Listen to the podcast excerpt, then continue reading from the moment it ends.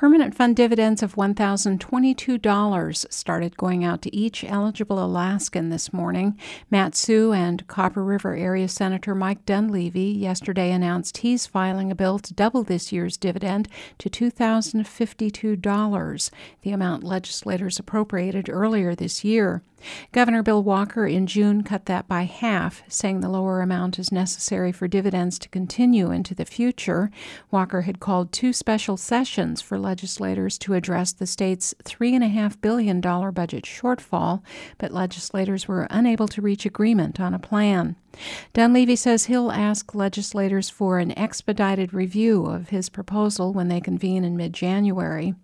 Meanwhile, arguments have been scheduled for next month in a lawsuit filed by three current and former lawmakers to determine whether the governor has the legal authority to veto part of the dividend. State Court Judge William Morse agreed to a request by the parties involved to speed up the schedule. Arguments are set for November 17th in Anchorage. State revenues plummeted after the price of oil began dropping in mid 2014.